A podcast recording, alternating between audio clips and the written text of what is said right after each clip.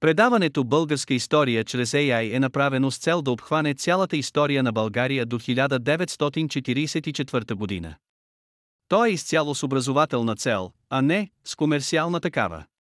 Използваните източници са Уикипедия и История на България, издание 1979 година, БАН.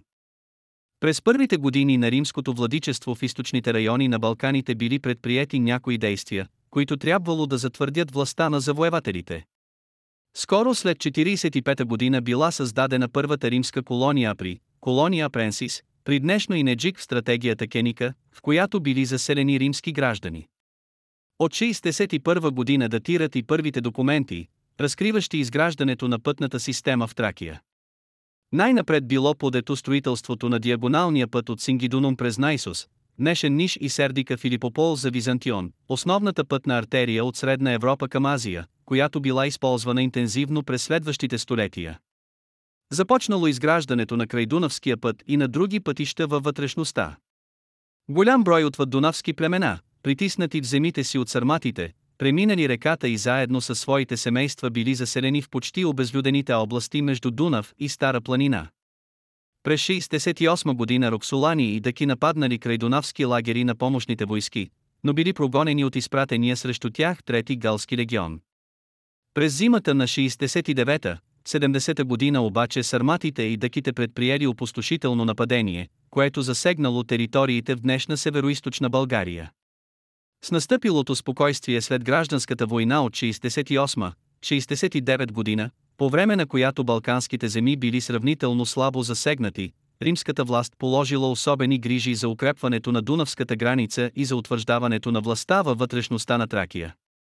Там, където все още римската власт не била стабилна по долното течение на Дунав, границата била засилена. Сега тук възникнали селищата Сексагинта Приста, днешно Русе, Трансмариска, днешно Тутракан, Апиария, днешно село Ряхово, и то край лагери на гарнизони, които междувременно били настанени в тази част на провинция Мизия. Била създадена втората колония в Тракия, Деултум, или колония Флавия Пейсис Деултенсиум, при днешно село Дебелт, Бургаско.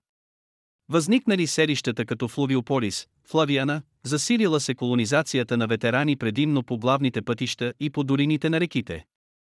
Относителната политическа стабилност и възможностите, които предоставяли тези земи за експлоатация на площи, суровини и пазари, започнали да привличат и заселници от други краища на Римската империя. Мирното развитие в тези провинции продължило до 85-86 година, тогава по замръзналия Дунав, вероятно между Ескус и Нове, на хлоридаките. Около района на по-късно възникналия град Никополис Атиструм те водили сериозни сражения, в които загинал Опи Сабин, управител на провинция Мизия. Едва привличането на допълнителни военни части могло да спре нашествието, което било израз на нарасналите възможности на мощното дакийско царство на Децебъл в днешна Румъния, създало вече реална опасност за римските владения по Долни Дунав. Рим взел решителни мерки за подготовка на борбата с даките, реорганизирал разпределението на военните части по Дунавската граница и в 86 година разделил Мизия на Горна и Долна. През 88 година се повели тежки битки с даките отвъд Дунав. Римските войски претърпели отделни поражения, които принудили Домициан да сключи мир. По време на големите борби между Рим при Траян и Дакийското царство Долна Мизия и Тракия почти не били засегнати. Само през 101-102 година Даки и Роксолани се опитали да извършат нападения в Мизия, но те имали ограничен характер. След покоряването на Дакийското царство политическата обстановка на Балканите се изменила и предизвикала някои нови административни промени. Българският Дунавски бряг престанал да бъде гранична област, защото границата с варварския свят отишла далеч на север. След превръщането на Тракия в сенатска провинция в Долна Мизия настъпили размествания на гарнизоните на легионите и помощните части. 136 година била уредена границата между Тракия и Долна Мизия, стратегиите били премахнати и старата тракийска административна система окончателно била заменена с утвърдилия се вече римски порядък. Провинция Тракия се отделила от военната опека на долномизийския управител. Всичко това създало бъдещи предпоставки за понататъчното развитие на производителните сили, и това с основа на укрепващите робовладелски отношения.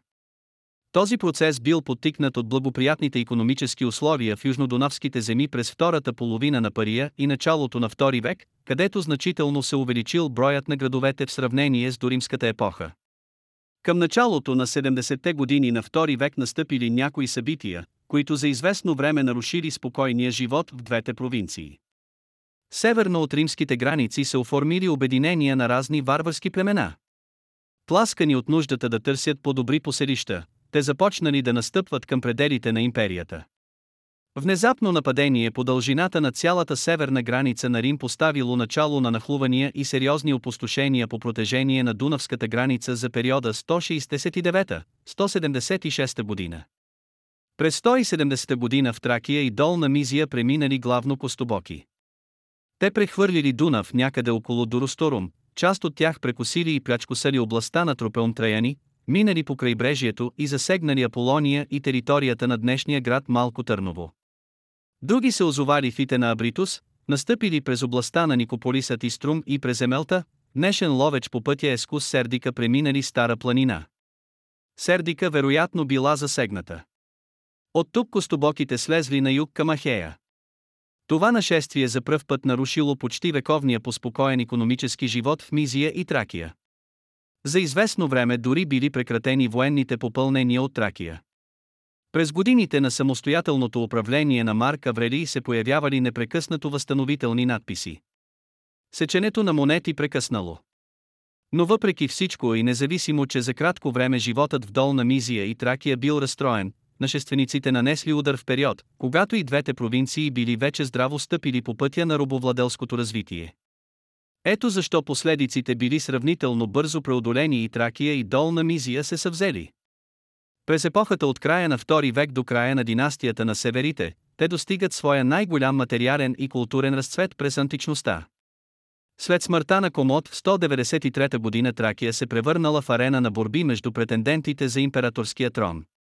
Тук се водили тежки схватки между Септиеми и Север и Песцени и Нигер, разиграли се по главния път и около Перинт и Византион.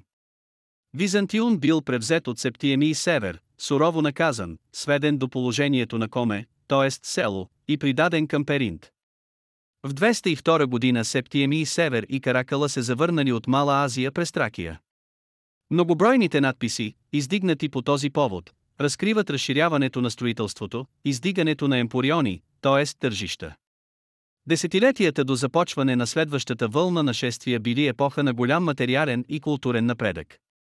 Економическото развитие разгърнало и затвърдило напълно робовладелските отношения в Тракия и Долна Мизия, доколкото това било възможно през тази вече напреднала епоха на криза, която засегнала редица други области. Тук обаче до 238 година никакви външни събития не смущавали разширяването и благоустрояването на градовете и развитието на блестяща градска култура. Сега градовете секли най-много монетни емисии. Като начало на новия период в историята на източно-балканските райони, период на дълбока социално-економическа и политическа криза, на масови нашествия и на опустошения, може да се смята едно нападение на Карпи през 239 година в Долна Мизия.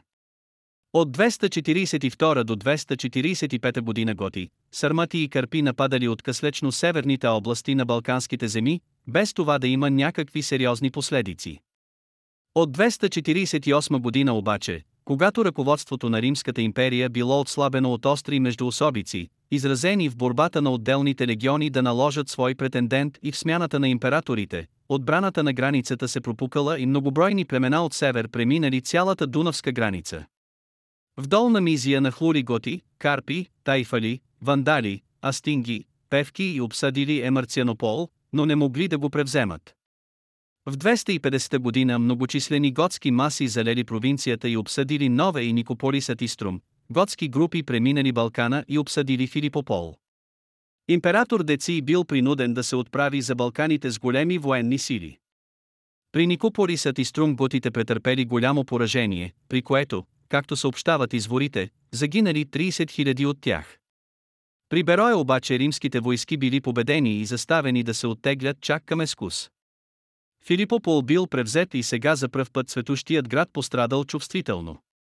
През 251 година римските войски се опитали да пресекат пътя на готите, които с грамадна плячка, награбена в Тракия, се връщали на север, но сражението при Абритус, днешен разград завършило катастрофално за Рим.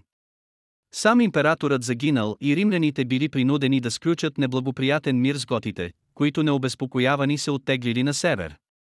През 254 и 255 година отново готи, Карпи и Бургунди нападнали Балканските земи и достигнали Тесалоника, днешен Солун. Техните нападения срещали все по-слаба съпротива и през 257 258 година Тервинги и Карпи слезли по море по край Западното Черноморие чак до Мала Азия. Тракия и Долна Мизия сега вече ежегодно били нападани от нашественици, които опустошавали почти всички селища, разположени по главните пътища, сериозно била засегната и долината на Струма. Най-грандиозното нападение на всички обединени, варварски сили започнало през 269 година, т.е. Готи, Херули, Гепиди, Бастарни и Певки, чието брой изворите изчисляват към 300 000 души, настъпили на юг по суша и по море. Те се движили със своите семейства, с покъшнината и с стадата си. Тяхната цел била, както обикновено, да търсят поселения и по-плодородни краища. Флотата им достигнала бреговете на Мала Азия и Елада. Римляните концентрирали всички свои налични сили и успели да дадат генерално сражение при Найсус, което завършило с разгром на готите. Много от тях загинали, една част се завърнали отвъд Дунав, други били включени в римските спомагателни войски. Но мнозина били настанени като колонии в обезлюдените балкански земи, а известен брой от пленниците били продадени. Така приключили големите варварски опустошения в Тракия, Долна Мизия и Македония през трети век. В продължение на близо 30 години, те довели до сериозни економически, политически, социални, етнически и културни промени. На антична Тракия, на античните производствени отношения бил нанесен тежък удар.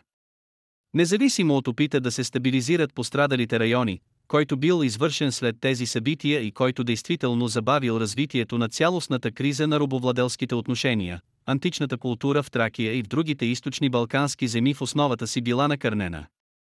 Големи промени настъпили в етническо отношение. Части от градското население, романизирано или елинизирано, което било оцеляло, започнало да се преселва в посигурни предели на държавата. Селското население, особено в северна България и Добруджа, оредяло чувствително. В постещите земи се поселили варварски заселници, много от които в качеството си на колони. Към 270 272 година Рим изоставил своите отвъддонавски владения и изтеглил гарнизоните си.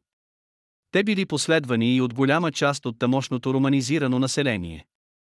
За да запази своя престиж, Държавата създала нови провинции със същото име, но от Самдунав, в днешните български земи. Така възникнали двете дакии, вътрешна, с главен град Сердика, и крайбрежна с главен град Рациария. Тук се заселила и преобладаващата част от населението на старата Дакия в днешна Румъния.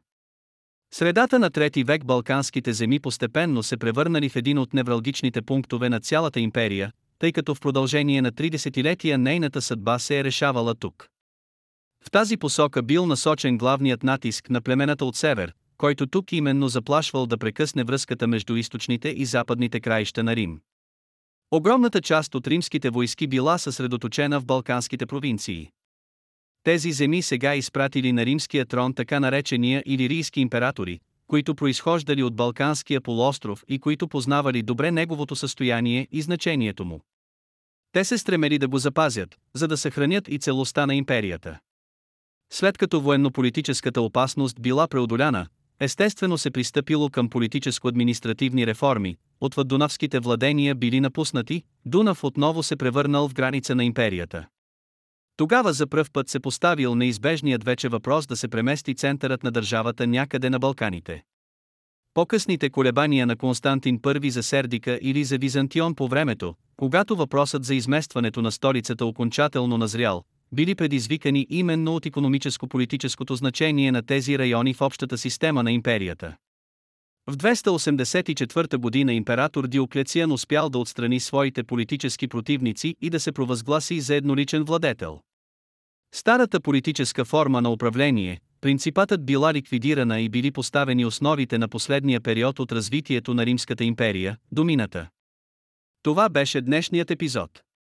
Използваните технологии за направата на предаването са Google Vision AI, Tesseract OCR, Microsoft Cognitive Services Speech Studio, DALI Mini, Anchor.fm. Благодаря, че останахте до края.